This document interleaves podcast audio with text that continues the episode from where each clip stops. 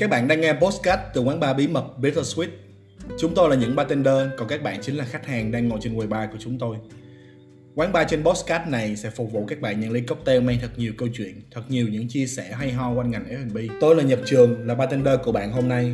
Tôi bắt đầu con đường sự nghiệp bằng nghề bartender, rồi sau đó dấn thân vào kinh doanh quán bar, nhà hàng, Kim luôn tất cả các công việc từ thiết kế, kế toán đến làm marketing. Postcard hôm nay để tiếp tục trả lời một trong những câu hỏi mà tôi thường nghe. Đó là làm bartender có cần có bằng cấp hay không? Và nếu không có bằng cấp thì các bạn có thể làm được điều gì để tiến xa hơn trong nghề này? Trong tập hôm trước, tôi có nói quan sát của tôi đối với nghề này. Tôi làm việc và sống ở Phú Quốc nên có thể thấy được rất nhiều công ty hay tập đoàn khách sạn lớn họ đã đầu tư vào Việt Nam và cụ thể là những gì tôi thấy ở Phú Quốc hôm nay.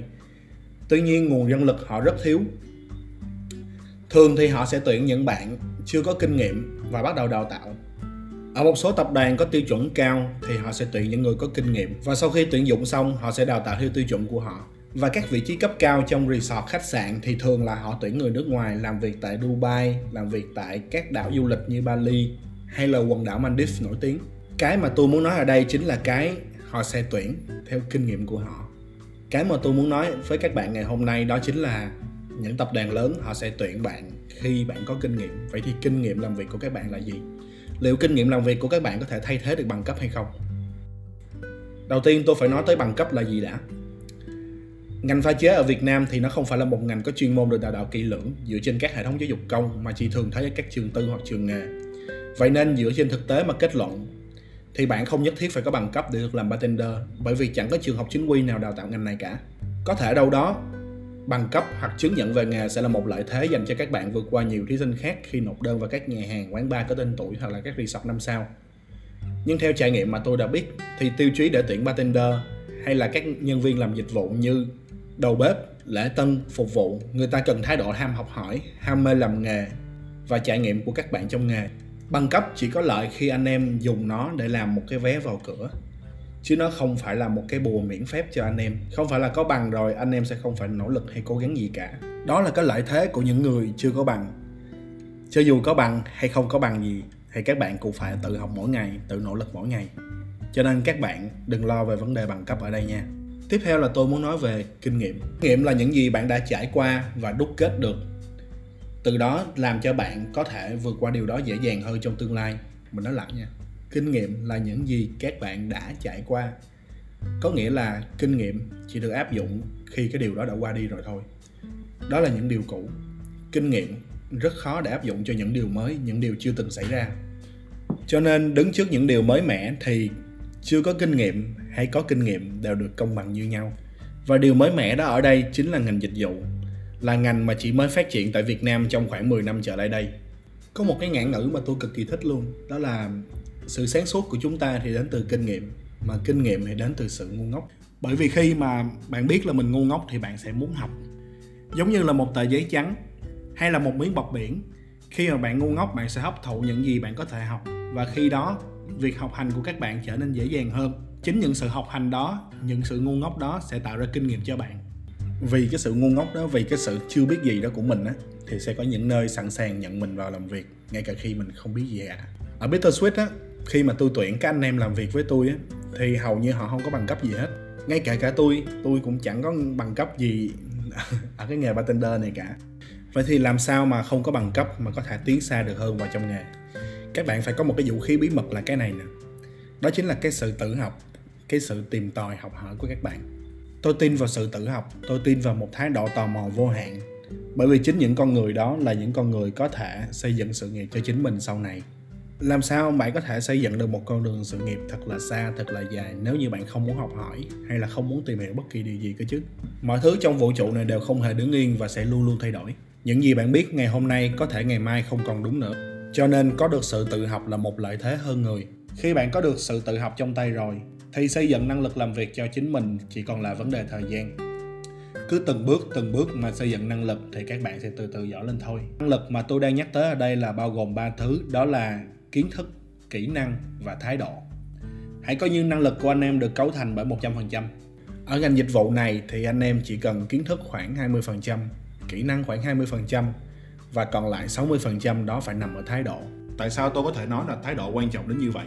bây giờ tôi bắt đầu thảo luận với anh em nhiều hơn về thái độ trong ngành dịch vụ là gì nha bởi vì thái độ trong ngành dịch vụ nó còn quan trọng hơn bằng cấp nữa cho nên theo tôi nghĩ thái độ chính là giải pháp cho những bạn không có bằng ở nghề bartender này nói về thái độ thì ở mỗi ngành nghề, người ta sẽ yêu cầu những thái độ khác nhau.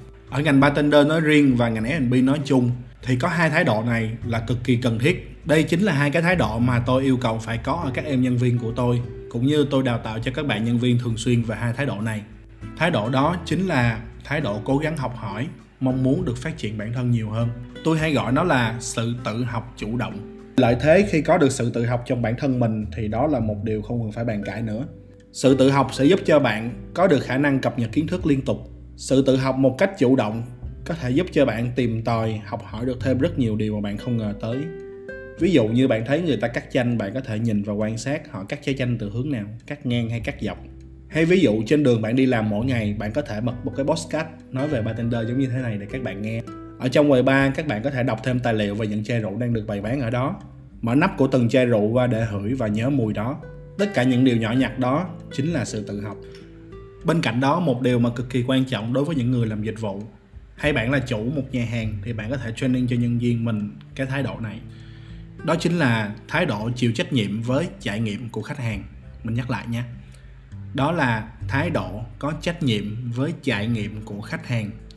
Mình có thể hiểu một cách đơn giản đó là khi khách hàng đã vào quán của mình ngồi ăn, ngồi uống rồi, thì cho dù họ có buồn đi về do người yêu mới vừa nhắn tin chia tay, thì đó cũng là lỗi của bạn.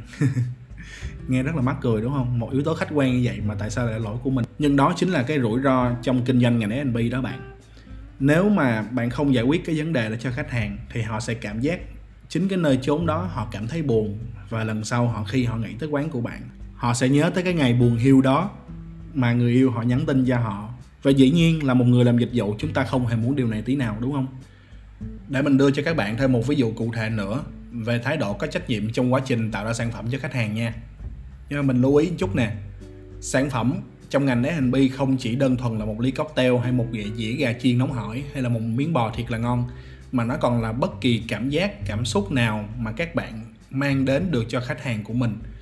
Gọi chung toàn bộ nó là trải nghiệm khách hàng, đó chính là sản phẩm của ngành F&B nghĩa là từ lúc họ đi ngoài đường họ nhìn thấy cái bảng hiệu của quán bạn cho tới khi họ về bước lên trên chiếc taxi và về tới nhà nằm ngủ.